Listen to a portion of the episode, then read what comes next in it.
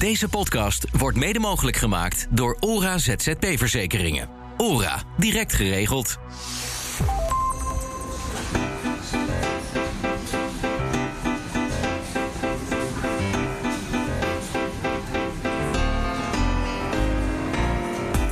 Leuk dat je luistert. In deze ZZP-café hebben we het over het financiële plaatje.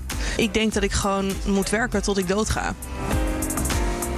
Wanneer je alles alleen maar in een pensioenpot stopt, dan heb je heel weinig eh, financiële flexibiliteit. Hoe regel je je pensioen? Neem je een arbeidsongeschiktheidsverzekering of durf je het aan met een buffer? Ik vind het heel ingewikkeld allemaal. Daar kan ik ook heel eerlijk over zijn. Ik vind het ingewikkeld, al die financiële structuren. Het gaat om, om een combinatie van enerzijds een, een, een pensioenpot, eh, maar ook, ook sparen, beleggen, eigen huis. Ik maak lukraak een bedrag per maand over naar iets wat ik, waarvan ik verwacht dat dat in een pensioenpot terechtkomt. Mijn naam is Nina van den Dungen. Welkom bij de zevende aflevering van ZZP Café, de podcast voor eigen bazen.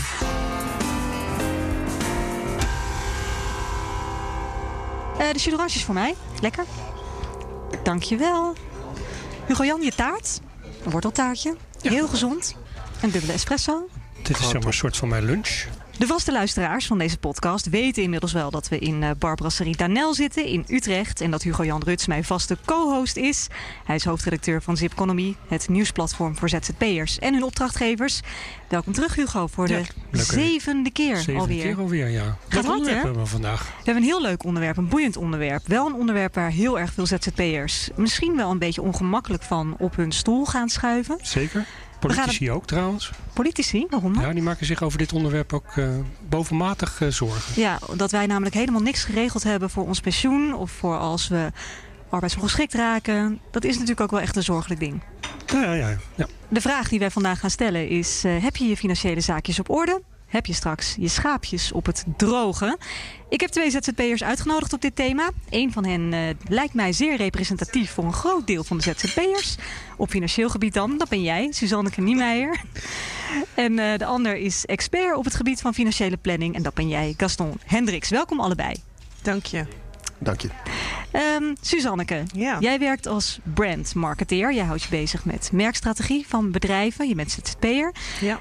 Ik vraag je ook naar je leeftijd, want het is wel goed om even in het plaatje te passen van hoe oud ben je en dus hoe ver ben je richting pensioen. Volgens mij nog niet zo ver. Nee, ik eh, ben 36. Dus eh, ik, ik ben eh, nog niet echt met mijn pensioen bezig, moet ik bekennen. Nee. Om meteen maar even op naar neer te leggen deze uitspraak.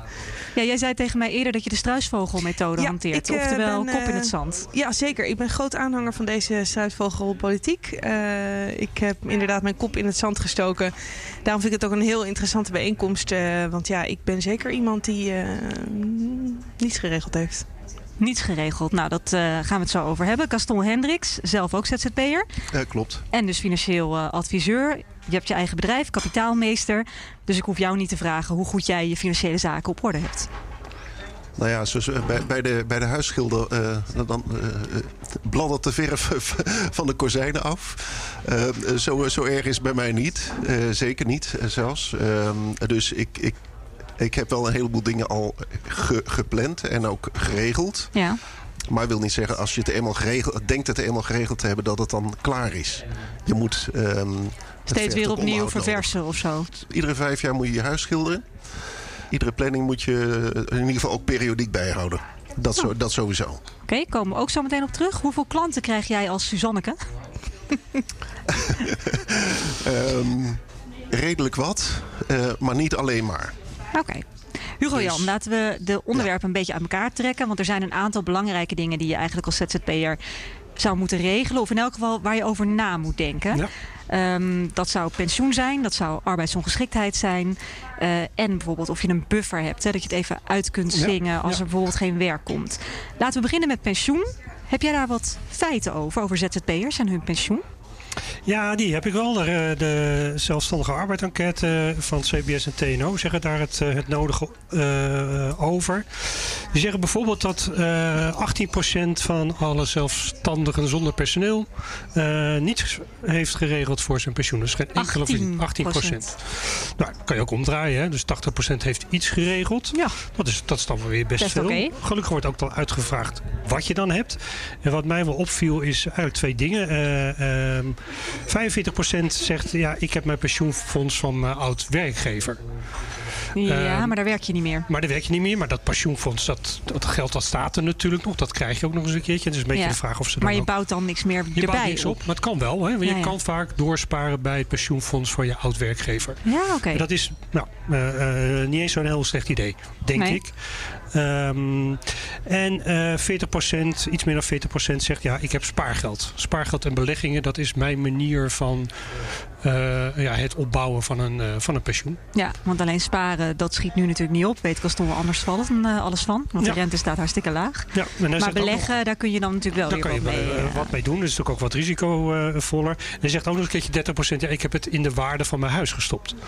En ik moet zeggen, die die ken ik ook wel vrij veel. Die in een goed jaar gewoon heel veel aflossen op een huis. Ja, En dan misschien op een 50 hun huis hebben afgelost al. Nou ja, dat scheelt natuurlijk om eh, ja. een slok om een ja, maar dan zou je tegen de tijd dat je met pensioen gaat... eigenlijk je huis moeten verkopen om het geld los te krijgen. Ja, maar goed, we, we hebben pensioen. Hè? We hebben natuurlijk een basispensioen allemaal. Ja, dat is de een AOW. Of de AOW. Dat is niet veel. Maar eh, als Het is je, wel wat. eh, het is wel wat. En als je totaal geen woonlasten meer hebt... Nou ja, dan kun je in ieder geval naar de supermarkt. Nou, Suzanneke, wat heb jij geregeld voor je pensioen? Net zei je Ja. niks, maar helemaal niks? Nee, dat is niet waar. Ik heb, ehm, we hebben natuurlijk een aantal onderwerpen. Pensioen heb ik dan wel geregeld. Ehm, Wat heb je daarvoor gedaan? Ik eh, heb bij Bright eh, me aangemeld.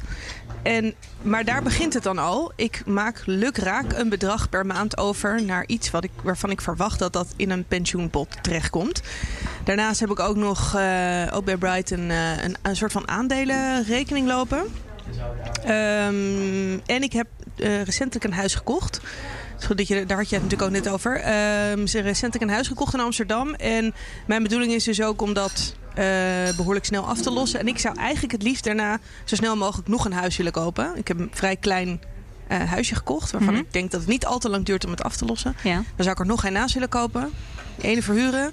En dan is die eh, die ik nu heb gekocht, dat is dan hopelijk mijn pensioen.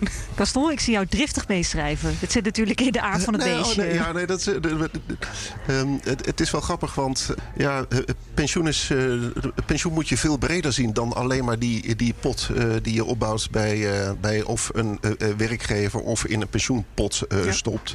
Het gaat om, om een combinatie van enerzijds een, een, pensioenpot, Mhm. maar ook, ook sparen, beleggen, eigen huis, eh, AOW. Als je gewoon naar de combinatie van van alles kijkt, wanneer je een mix hebt, dan is dat helemaal niet zo verkeerd. Nee, maar is het genoeg wat Suzanneke heeft gedaan voor haar pensioen? Eh, nou ja, genoeg. Het is in ieder geval een begin. Maar het is eh, niet genoeg. Nee, maar ze is ook nog geen eh, 67. Nee, zeker niet. Verre van. Nee, maar eh, Dus als in, ze heeft, moet- ze heeft ook nog wel even de tijd. Ehm, maar het is wel ehm, eh, goed dat ze nu al nadenkt, of dat jij nu al nadenkt over het Ja. feit van: goh, ehm, er komt ook een tijd dat ik geen of weinig verdiencapaciteit meer heb. ja. En dan is er wel AOW. Laten we hopen dat die er dan straks nog is. ja, dat is het volgende. Ehm, De- ja, als, wat, wat als de AOW verdwijnt? Nou ja, andere discussie, moeilijke discussie. Laten we laten we van positieve uitgaan en dat er nog een AOW'tje is. Ja, dat zou fijn zijn. Nou ja, en, en wat het grappige is, want wanneer je alles alleen maar in een pensioenpot stopt, dan heb je heel weinig eh, financiële flexibiliteit. Want je, eh, je kunt het geld pas opnemen uit je pensioenpot op het moment dat je met pensioen gaat. Ja, Dus als je daarnaast nog een pand hebt, wat, wat je op enig moment ook zou moeten verkopen of verhuren, eh, wil het geld opleveren. Ehm, als je daarnaast gewoon een, een, spaart en belegt, dan kun je als je dat zou willen, desnoods twee, drie, vier, vijf jaar eerder stoppen met werken. Dat geld kun je daar dan weer voor gebruiken. Als je het heel goed doet. Ja. Ik, Dus- ik, ik vind die verdiencapaciteit waar je het net over had wel heel interessant. Want nog even terug naar die cijfers. Ja, ja. Is dat als je aan jongeren vraagt, dus onder de 35, wanneer kan jij stoppen met werken? Ja. Financieel gezien dan roepen ze 62. Maar als je het aan de oudere groep vraagt, die zeggen eh 61,1. Dus daar zit al een aantal jaren tussen. Dus jongeren denken... 61,1. 61, ja. En die zijn Oh. denk ik realistischer soms nog. In Ja, ja, wanneer ja. kan ik nou echt stoppen? Want als je op je 62 wil stoppen... dan moet je natuurlijk ook nog eens een keertje kunnen stoppen zonder de AOW. Maar die verdiencapaciteit, ik denk dat dat zelfstandigen nog wel eens vergeten... is dat in die laatste fase van je carrière... dan verdien je in loondienst het meeste loon. Ja. Maar dan gaat, dan gaat je, je inzetbaarheid en je tarieven gaat echt fors omlaag. Je productiviteit Eh, je pro- gaat omlaag. Nou, of je productiviteit, maar je marktwaarde gaat omlaag. Als je een oudere ZZP'er bent. Ja, ik ken, ik ken weinig oudere ZZP'ers, bijvoorbeeld in de ICT, die op een 65ste nog de toptarieven halen. Of 40 uur in de week kunnen. Nee, maar IT werken. kan ik me klopt. voorstellen, maar Ja. juist een interim bestuurder, die zijn... Ja, eh, maar dat, dat zijn er echt weinig. Dat zijn er echt weinig. Ik, Oh. zie, ik zie tarieven echt omlaag gaan. En vooral de bezettingsgraad van eh, eh, eh, ook interim managers boven de 60 plus echt fors naar beneden. En wanneer is onze top als ZZP'er? Nou, dat, dat, dat zal wel eens rond de eh, eh, 55 kunnen zijn. Nou, Suzanneke, dan nou, hebben we nog even. Dan hebben wij nog even. Gelukkig. Sterker Maar je nog, moet de dus wel beste is je- yet to come. in je planning dus wel rekening ook mee houden dat, je dat, dat het daarna gewoon minder wordt. Ja. Dat hoeft helemaal niet erg te zijn. Het is ook niet niks. Maar dat is, dat is wel net even wat andere financiële planning dan een gemiddelde werknemer zal doen. Heb jij er ooit over nagedacht, Suzanneke, hoeveel geld jij denkt nodig te hebben als je met pensioen wil? Want je krijgt een basis AOW'tje. Wat is dat nu? 700, 800 euro voor een eenpersoonshuishouden in elk geval. Heb jij enig idee hoeveel je er bovenop nodig zou hebben? Nee, En ook nooit over nagedacht? nee. Nee, ja, daar, daar- dat, is, ehm, eh, dat, dat klinkt heel nonchalant, hè, natuurlijk, als ik dat zo zeg. Ehm, maar eh, nee, ik heb daar eigenlijk nooit over nagedacht. Het ding is ook, eh, ik vind het heel ingewikkeld allemaal. Daar kan ik ook heel eerlijk over zijn. Ik vind het ingewikkeld, al die financiële structuren. Ik, doe, eh, ik ben ZZP'er omdat ik in een bepaald vakgebied goed ben. Maar dat wil niet zeggen dat ik alle dingen die erbij komen, dat ik daar ook goed in ben. Nee. En dat merk ik, daar loop ik echt wel tegenaan af en toe. Dat ik soms gewoon eh, door de boom het bos niet meer kan zien.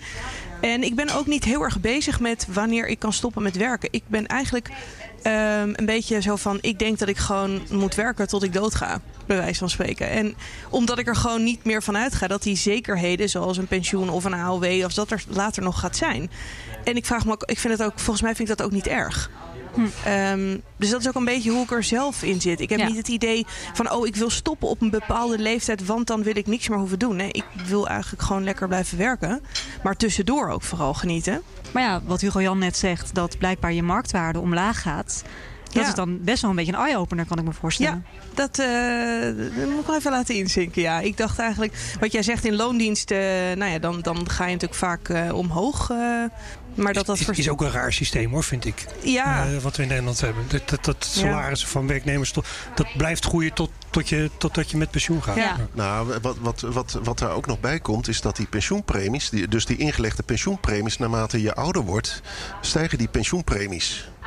En werknemers. de- van, Ja. Voor werknemers. Dus, dus denk dan bijvoorbeeld aan een 30% van hetgeen je verdient, minus, minus een bepaalde AOW-drempel. Ergens tussen de 14.000 en de 17.000. Dat, is, eh, dat is per regeling anders.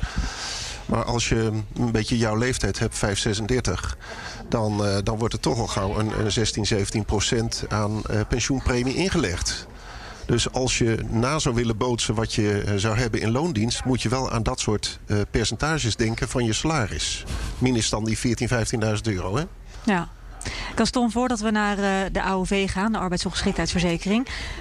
Kan je eh, een- op papier een berekening maken van hoeveel geld heb ik ongeveer nodig als ik gewoon rond de 67 echt wel zou willen kunnen stoppen? ik maak even notities. Suzanneke schrijft Ja? mee. Ik heb Eurotech Nou, al opgeschreven. Nou, het, het is. ehm, waar je in ieder geval even rekening mee moet houden, is een, wat zou je willen uitgeven? Wat geef je nu uit bijvoorbeeld?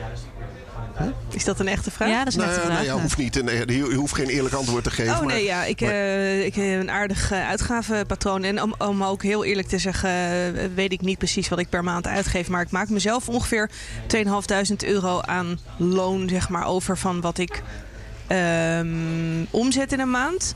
Daar maak ik mezelf ongeveer 2.500 euro van over.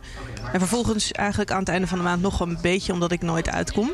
Maar dat Ja. heeft ook te maken dat mijn vaste lasten, mijn huis en mijn hypotheek en alles gaat er ook vanaf. En ik heb twee woningen op dit moment, een huurhuis en een nieuwbouwhuis. Dus ik betaal heel veel vaste ja. lasten. ja. Ja, oké, Ehm, dan is dit, is dit misschien niet helemaal maatgevend voor wat je normaal gesproken. Nou, het is al anderhalf jaar de situatie. En het blijft ook nog wel even zo. Oké. Ehm, maar ja, wat, wat zou ik... Dan denk ik wel iets van 3.500 euro of zo op dit moment.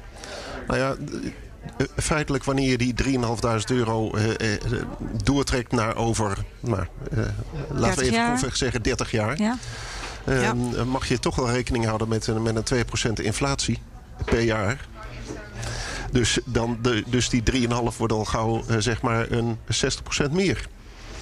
Pittig. En tegen die tijd heb je geen hypotheek meer. Althans, was jouw bedoeling. Ja. Dus dat mag je er eigenlijk van afhalen op het moment dat je, dat je, uh, dat je met pensioen gaat. Ja, dus op het moment dat jij nu van die 3.500, 2000 aan woonlasten zou hebben, zouden die dan hoogstwaarschijnlijk wegvallen als je hebt afgelost? Die, die, vallen weg uh, ja. voor, voor je cost of living. Dus je, je, je moet, als je het uh, heel goed voor jezelf wil bepalen, dan moet je kijken naar de uitgaven voor eten, drinken, leuk zijn. Zet dat, zet dat dan af tegen, tegen de lasten die je tegen die tijd hoopt te hebben. Ja, en, en wat jij zegt, en, 60% en inflatie. Dus 60% meer. Ja.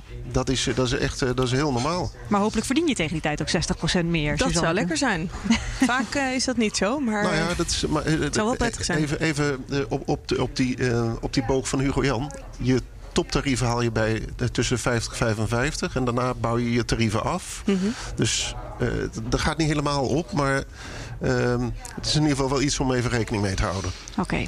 Het, is, het is in die laatste uh, fase van je ZZP-schap denk ik vaak misschien eens een lager tarief, maar met name je bezettingsgraad ja, ja. gaat gewoon minder gevraagd worden. En misschien ook gewoon ook, ook en niet meer aankunnen om 40 uur in de week een echt een hele complexe klus te doen. Ja. Maar is dat iets wat op dit moment dan speelt? Je, je haalt als voorbeeld die IT-manager erbij. Nou, daar kan me wat bij voorstellen. Maar denk je dat dat over 20, 30 jaar nog steeds zo is? Ook, uh... Nou, ik zou niet weten. Ik, ik zie, nou ja, volgens mij, die cijfers, die, als je dat terugkijkt, dan, dan was dat 20 jaar geleden niet heel anders. Mm -hmm. En ik, ik, denk dat dat. Uh, maar ik zie ook geen aanleiding waarom dat over, over 20 jaar anders weer zal zijn. Dat, nou ja, ik, ik, kan me jouw vraag wel een beetje voorstellen. Want um, uh, er is natuurlijk sprake van een vergrijzing van, van, van de samenleving. Dus mensen zullen eraan moeten wennen dat ze ook met oudere uh, adviseurs te maken gaan hebben. Ja, en ik zit zelf een beetje te denken aan die uh, hele digitaliseringsslag. Ik kan me voorstellen dat er bepaalde ZZP'ers op dit moment zijn die wat ouder zijn, die niet zo overweg kunnen met al die digitale dingen van tegenwoordig. En dat wij, hè, jij en ik Nina, daarmee opgegroeid zijn. Wellicht uh, straks minder problemen daarmee hebben of wat dan ook. Ja, je kijkt me lachend aan, dus ik zit er nou, helemaal naast. Wacht maar tot je mijn zoon tegenkomt. Dan, uh, die, wil je een stuk jonger zijn dan ja, jij. Die... Ja, ja, nee, tuurlijk. Dat, uh, ja, er is natuurlijk altijd een nieuwe generatie. Ja, die, ja. Die, die, absoluut. Je, daar moet je ook nog altijd voor zien te blijven. Ja, maar goed.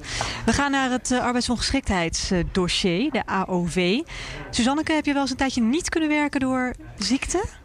Nou, de grap is, Nina, toen wij elkaar laatst aan de telefoon spraken en wij hier uitgaat over spraken, uh, kreeg ik meteen de dag daarna een hockeybal in mijn gezicht. En twee dagen later één op mijn vinger, waardoor ik en een uh, oogkast uh, had die helemaal naar de piep was en mijn vinger was gebroken. Okay. En toen dacht ik ineens, oh, dit, ik, ik heb nog nooit eerder van mijn leven er iets mee te maken gehad. Maar die incidenten... Maar kon je daardoor niet werken? Nou, dat was wel heel lastig. En uiteindelijk had ik gelukkig vakantie. Maar als ik geen vakantie had gehad, had ik denk ik niet kunnen werken met, met zo'n oog en een gebroken pink. Want je moet typen natuurlijk. En dan, ja, ja je pink kan je misschien net ja, ontzien. Dat maar deed echt, het deed echt heel erg veel pijn. Ja. Ook mijn hele hoofd deed zeer. En ja. toen, dat was voor het eerst van mijn leven dat ik dacht, hmm, want hoe lang zou je dan uit de running zijn geweest? Nou, ik denk zolang mijn vakantie heeft geduurd. Dus uh, nou, 2,5 week denk ik of zo. Ik heb echt wel uh, flink hoofdpijn gehad en uh, flink pijn in mijn hand gehad. En je hebt dus niks geregeld, begrijp ik hier al uit. AOV. Dat is correct. Waarom niet? Um, waarom heb ik dat niet geregeld? Ik vind, uh, omdat, omdat ik het heel ingewikkeld vind. Ook daarvan weet ik weet eigenlijk uh, niet waar ik moet beginnen. Ik heb wel eens op LinkedIn wat dingen gezet van... joh, kan iemand me daarmee helpen? Um, maar daar heb ik eigenlijk nooit echt een reactie op gehad die, waar ik wat mee kon. En ik heb het idee dat het heel erg duur is. En denk ik, ja, kan ik niet beter um, ja, dat maar dan als verlies nemen als ik even uitgeschakeld ben. Gaston, wat zeg jij hierop? Je bent niet de enige die, die uh, niks geregeld heeft uh, bij arbeidsongeschiktheid. Um, en ieders situatie is ook gewoon heel anders. Wanneer jij hof, hofkostwinnaar bent, ja, en, en jouw inkomen valt volledig weg. Ja, wie gaat straks uh, de huur betalen of de hypotheek? Nou, ik ben geen hoofdinkomen hoor. Ik uh, ben getrouwd en mijn man werkt oh, okay. ook. Sorry. Dus nee, geen probleem. Dat, daar hoef je geen sorry voor te zeggen. Ehm, dus ik ben geen hoofdinkomer wat dat betreft. Dus dat geeft dan misschien ook wel weer iets meer okay. in mijn hoofd weer wat meer rust. Maar is het terecht dat uh, Suzanne gezegd van... nou, ik heb hopelijk, als het me overkomt, ook nog steeds... Uh, ben ik nog steeds getrouwd met deze man. En heeft hij ook nog steeds een baan en een inkomen? Want volgens mij is jouw man ook ZZP'er. Zeker. Heeft die iets geregeld voor de AOV? Ehm, ja, hij heeft iets geregeld. Maar ik weet niet precies wat. Maar ik weet dat hij wel iets heeft geregeld. Oké, dus hij zou nog in elk geval een deel van het inkomen misschien kunnen opvangen. Ja, maar ik denk dat we daar niet echt um, onze levensstijl in kunnen onderhouden hoor. Nee, dus je hoort het hier, Caston. Het is niet nee, ja, echt is... goed geregeld. Nou ja, um, ik, ik, ik, denk dat het in ieder geval goed is om, om je in ieder geval te informeren wat er um, nodig is om het leven te, uh, door te kunnen blijven leiden op de manier zoals je dat nu doet. Op welke manier bedoel je? Dat je moet weten nou ja, hoeveel, je, hoeveel geld je nodig van, hebt? Wat, wat, heb ik aan, uh, wat heb ik aan lasten? Wat wil ik uh, aan, aan andere dingen uitgeven? Um, welke inkomen past daar in ieder geval, moet daarvoor in ieder geval op tafel komen? Um, nou ja, en dan heb je een, een tweesporenbeleid feitelijk. Uh, want je man heeft inkomen, jij hebt inkomen. Misschien is het ook wel verstandig dat, dat jij een deel uh, arbeidsongeschiktheidsverzekering of voor een bepaald bedrag neemt. Uh, net zo goed als dat hij dat doet. En dan spreid je feitelijk uh, de risico's. Um, maar ik denk dat het eerst van belang is om te weten... wat heb je nodig? Als je dan ervoor kiest om het niet te verzekeren... Ja, dan komen we denk ik straks ook nog even over te spreken. Dan, dan, dan weet je in ieder geval dat je een buffer moet gaan aanspreken. Ja. Maar, dan, maar ja. dan, moet die buffer er wel zijn. Ja, nou die buffer komen we zo op. Uh, Hugo Jan, wat weet jij over ZZP'ers en hun AOV'tjes? Ja, ik denk dat het, het belangrijkste eerste onderscheid is tussen ziekte en arbeidsongeschiktheid. Ja. Want, want een, een, bal op je oog of een kapotte vinger voor twee weken, dat valt feitelijk niet te verzekeren. Ja, het kan wel, maar dat is enorm duur. Heel duur. Dus als we het over arbeidsongeschiktheidsverzekeringen hebben, dan hebben we het eigenlijk altijd over voor een verzekering als je gewoon niks meer kan. Oh. Maar dus tijdelijk dan? Wat, nou ja, maar en, en, en, vaak zit daar bij verzekeringen een, een, een, lange wachttijd. Ja. Dus de meeste arbeidsongeschiktheidsverzekeringen die betalen uit na een, een half jaar. Ja, ja. Of pas na twee jaar. Dus de eerste twee jaar zitten daar niet in. maar dan betaal je ook minder natuurlijk. Maar dan, betaal je ook minder. Want als, je, als jij echt voor de korte termijn je ziekte wil doen... dat je tijdelijk niet kan werken na, na een week al... Nou, dan wordt het wel heel erg duur. Dus een lange wachttijd dat zit vaak in, in verzekering. Dan moet je voor die kortere periode die buffer hebben. Ja. Nou, en dan die arbeidsongeschiktheidsverzekering grootste aldetje is van ja, hoe arbeidsongeschiktheid ben je nou? Ik bedoel, als je nou je pink kapot is, kan je dan nog wel uh, uh, iets heel anders doen. Um, want nou, dan kan je wel werken, alleen niet het werk wat je uh, deed. Dus dat, daar moet je wel op letten. Dan even de cijfers, die wil jij graag weten. Ja? 20% van alle ZZP'ers heeft een arbeidsongeschiktheidsverzekering. Wow. En dat percentage is jaar na jaar aan het dalen. Hm. Dat is waar de politiek zich flink zorgen over maakt. Dus dat ja. is waarom er ook gepraat wordt over een verplichte ja. collectieve arbeidsongeschiktheidsverzekering voor alle ZZP'ers. Waarom daalt dit jaar na jaar? Nou, dan, dan, dan moet je even kijken naar, naar wat de motieven zijn. Um, nou, uh, wat, wat de meeste mensen zeggen, 50% is eigenlijk ook wat jij zegt. Ja, de, de kosten die wegen niet op tegen, ten opzichte van de baten. Een individuele verzekering is vaak gewoon duur, ingewikkeld. Laat maar. Wat sommige ook mensen zeggen, ja, maar ik doe het op een andere manier. Dus 60% zegt van om voorziening te hebben voor arbeidsongeschiktheid. Dat is wat anders dan een verzekering. Ja, is een, een buffer. Die hebben dus een buffer. Spaargeld wordt uh, door, door 30% uh, van de mensen gezegd. Of ze zeggen, ik heb de waarde van mijn huis altijd nog. Nou, dus ik, ja, ja. als ik arbeidsongeschiktheid ben, nou, dan verkoop ik mijn huis. Ja. Kan. Ja, dat heeft ja. veel consequenties natuurlijk, maar daar kan je op zich voor kiezen.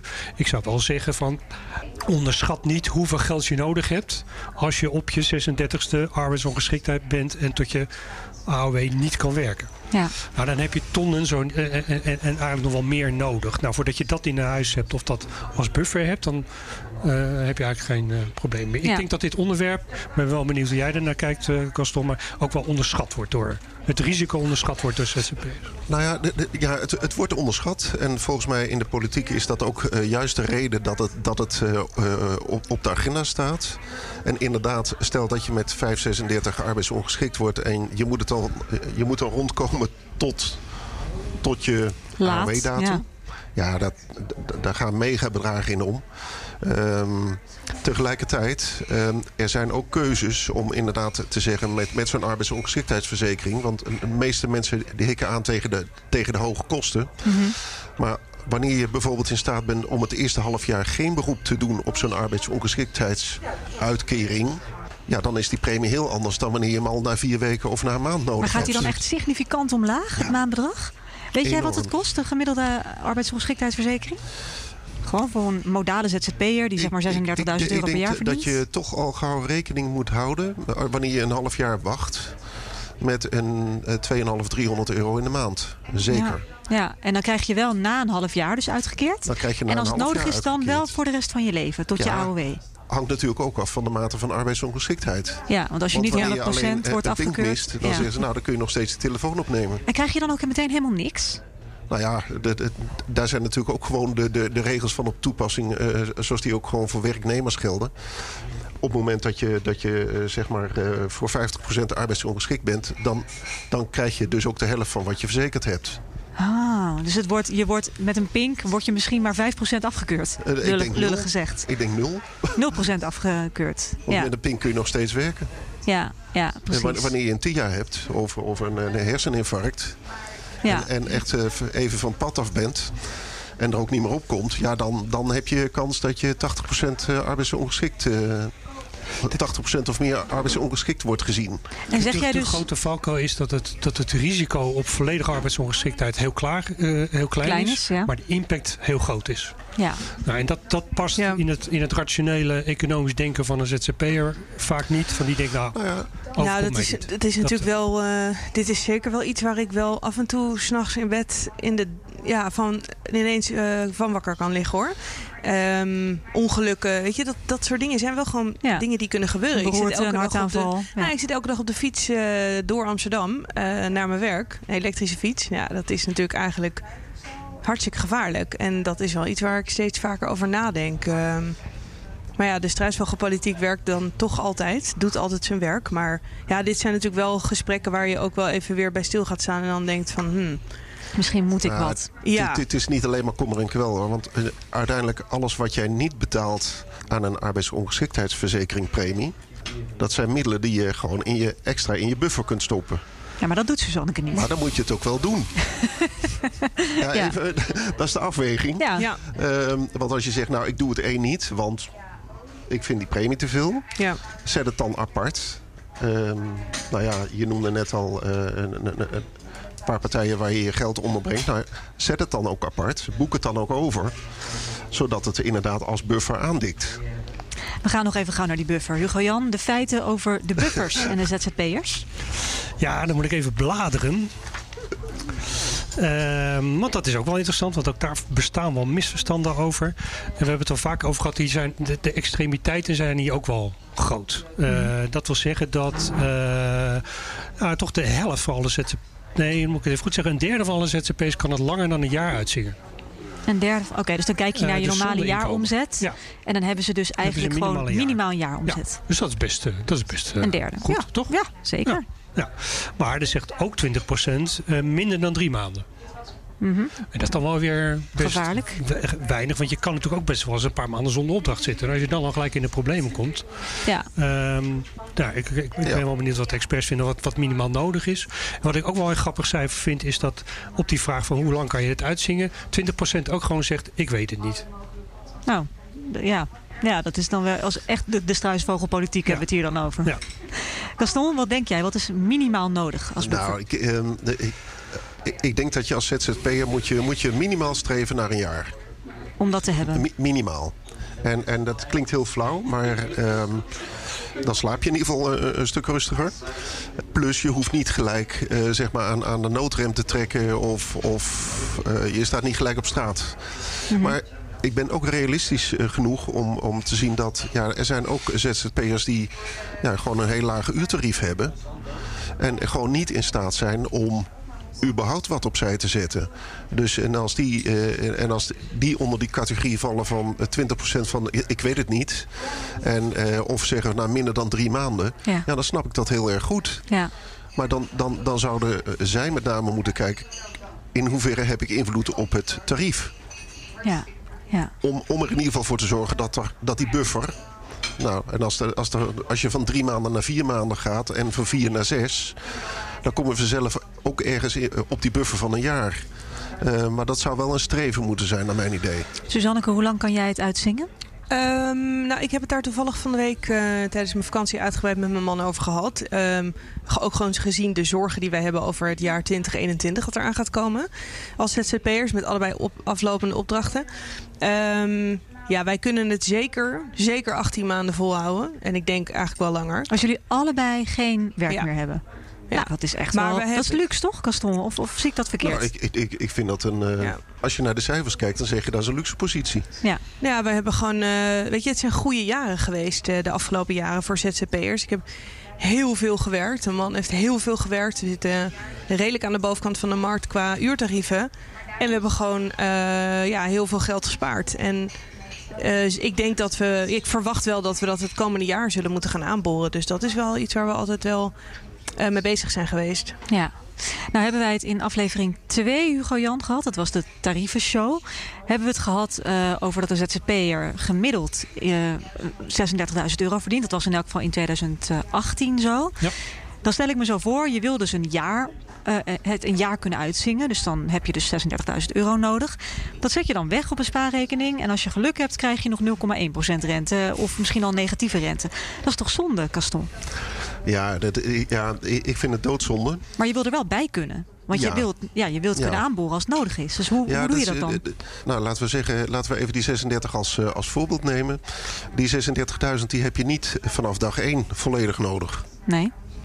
Dus je zou kunnen zeggen, ik kan bijvoorbeeld met een, een derde of een deel van dat geld... Uh, zou ik ook kunnen beleggen. En wel maar een derde, zeg jij? Of, nou, kan je... of, of, of, ja, afhankelijk van, van welk risico uh, je zou willen lopen. Mm -hmm. uh, maar een, een, derde tot de helft zou je, zou je best kunnen beleggen. Maar is dat iets wat normaal gesproken zo is? Want in deze coronatijden worden dat soort dingen natuurlijk ook allemaal gigantisch door de war gegooid. Toch? Uh, nou, uh, wat er door de war gegooid wordt, is met name de risicoperceptie. Dus mensen gaan anders naar de risico's kijken. Toen in, uh, toen in maart de, de, beurzen omlaag gingen, waren mensen die, die verkochten in paniek, verkochten ze hun aandelen. Uh, Ik heb ze gekocht toen. De mensen die zijn blijven zitten, die hebben, nou, ik wil niet zeggen geen centje pijn, maar die, die, die hebben niet, niet veel pijn geleden. Dus, dus wat dat betreft, uh, beleggen doe je niet voor de korte termijn, dat doe je voor de langere termijn. Dus als je zegt, ik, uh, ik ga een deel van mijn spaargeld, wat nu 0% oplevert, ja. uh, beleggen.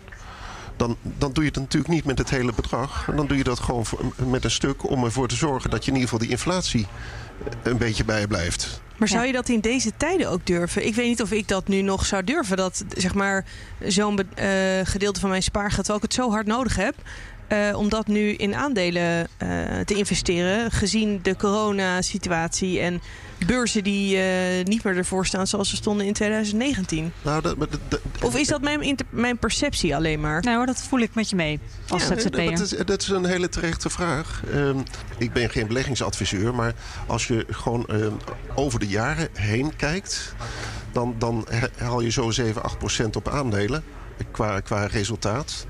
Terwijl op dit moment uh, is de spaarrente nul.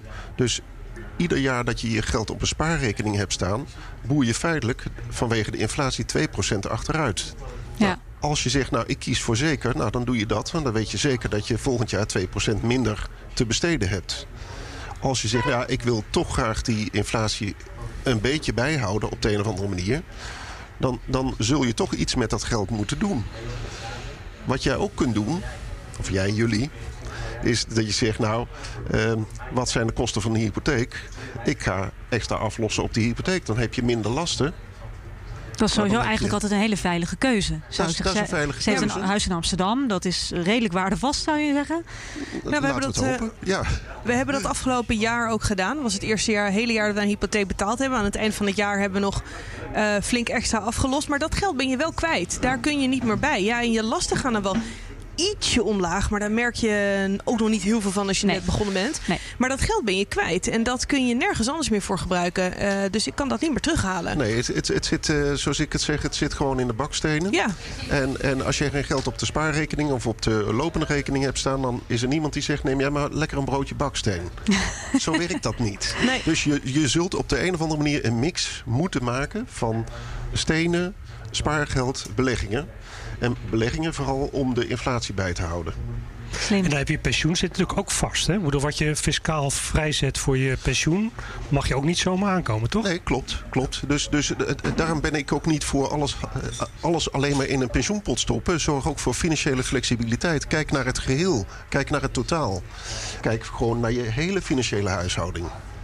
Ik ben nu bij het laatste eh, onderdeel van deze aflevering. Dat is namelijk altijd de tip die ik vraag aan het einde. Ik weet niet, Castor, of dit ook meteen jouw tip is... of dat je een aanvulling hebt daarop. Eén concrete tip die de luisteraars van deze podcast... eh, eigenlijk nu mee moeten nemen. Kijk inderdaad naar je totale financiële eh, situatie.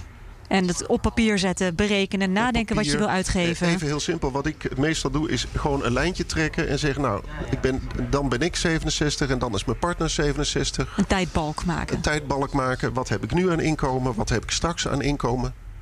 Gega- nou, gegarandeerd maar in ieder geval aan AOW... en eventueel pensioenen die je al elders hebt opgebouwd.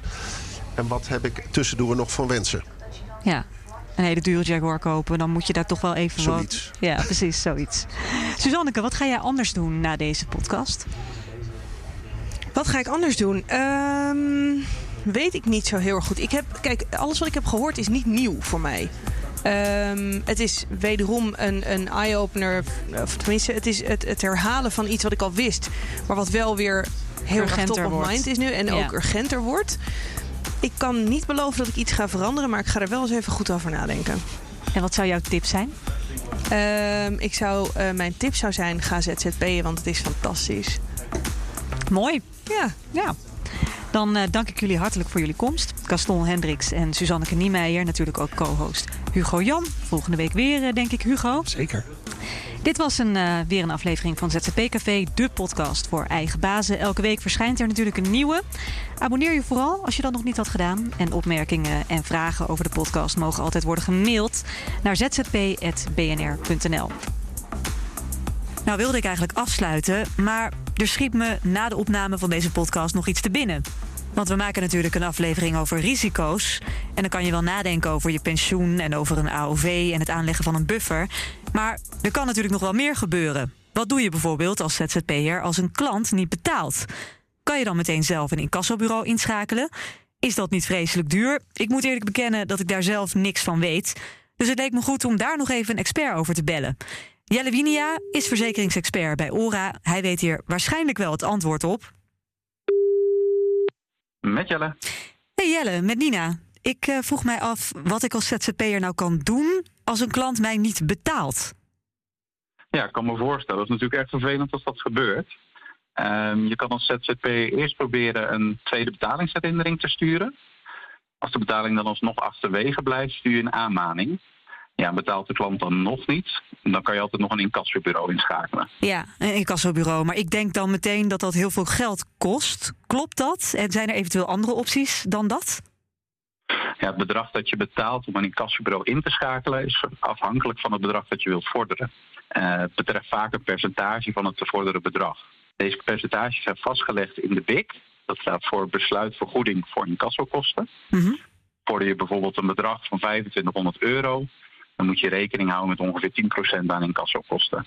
Oké, dus dat ligt wel altijd vast. Het, en als een incassobureau veel meer vraagt, dan kan ik misschien beter een ander zoeken. Ja, inderdaad. Ja. Oké. En veel incassobureaus werken ook op basis van no cure, no pay. Dus zoek er altijd een uit die dat doet. Mhm. Dat betekent eigenlijk, eh, lukt het niet om het geld te innen bij de klant, dan ben je als ZZP'er geen extra kosten kwijt voor het incassobureau. Ehm houd er dan wel rekening mee dat als je als schuldeiser alleen de incassokosten mag doorberekenen aan de klant, andere kosten zoals administratiekosten blijven wel voor jouw rekening. Ja, ja, ja, maar die hoeven niet per se heel hoog te zijn, hoop ik dan maar. Nee, nee, precies. En dan is er Ehm. natuurlijk nog een ander alternatief, denk ik. Ja, een alternatief is het afsluiten van een rechtsbijstandverzekering voor ZZP'ers. Ja, want dan wordt zo'n incassobureau wel vergoed als ik zo'n verzekering heb? Ja, de rechtsbijstandverzekering kent een incassobijstand. Eh het fijne hiervan is dat zij al het werk voor jou uit handen nemen. Je bent geen extra kosten kwijt. Helder. Dankjewel Jelle. Jo, geen probleem. Dag. Doeg. Hoi. Ja. Dit was hem dan echt. Tot volgende keer.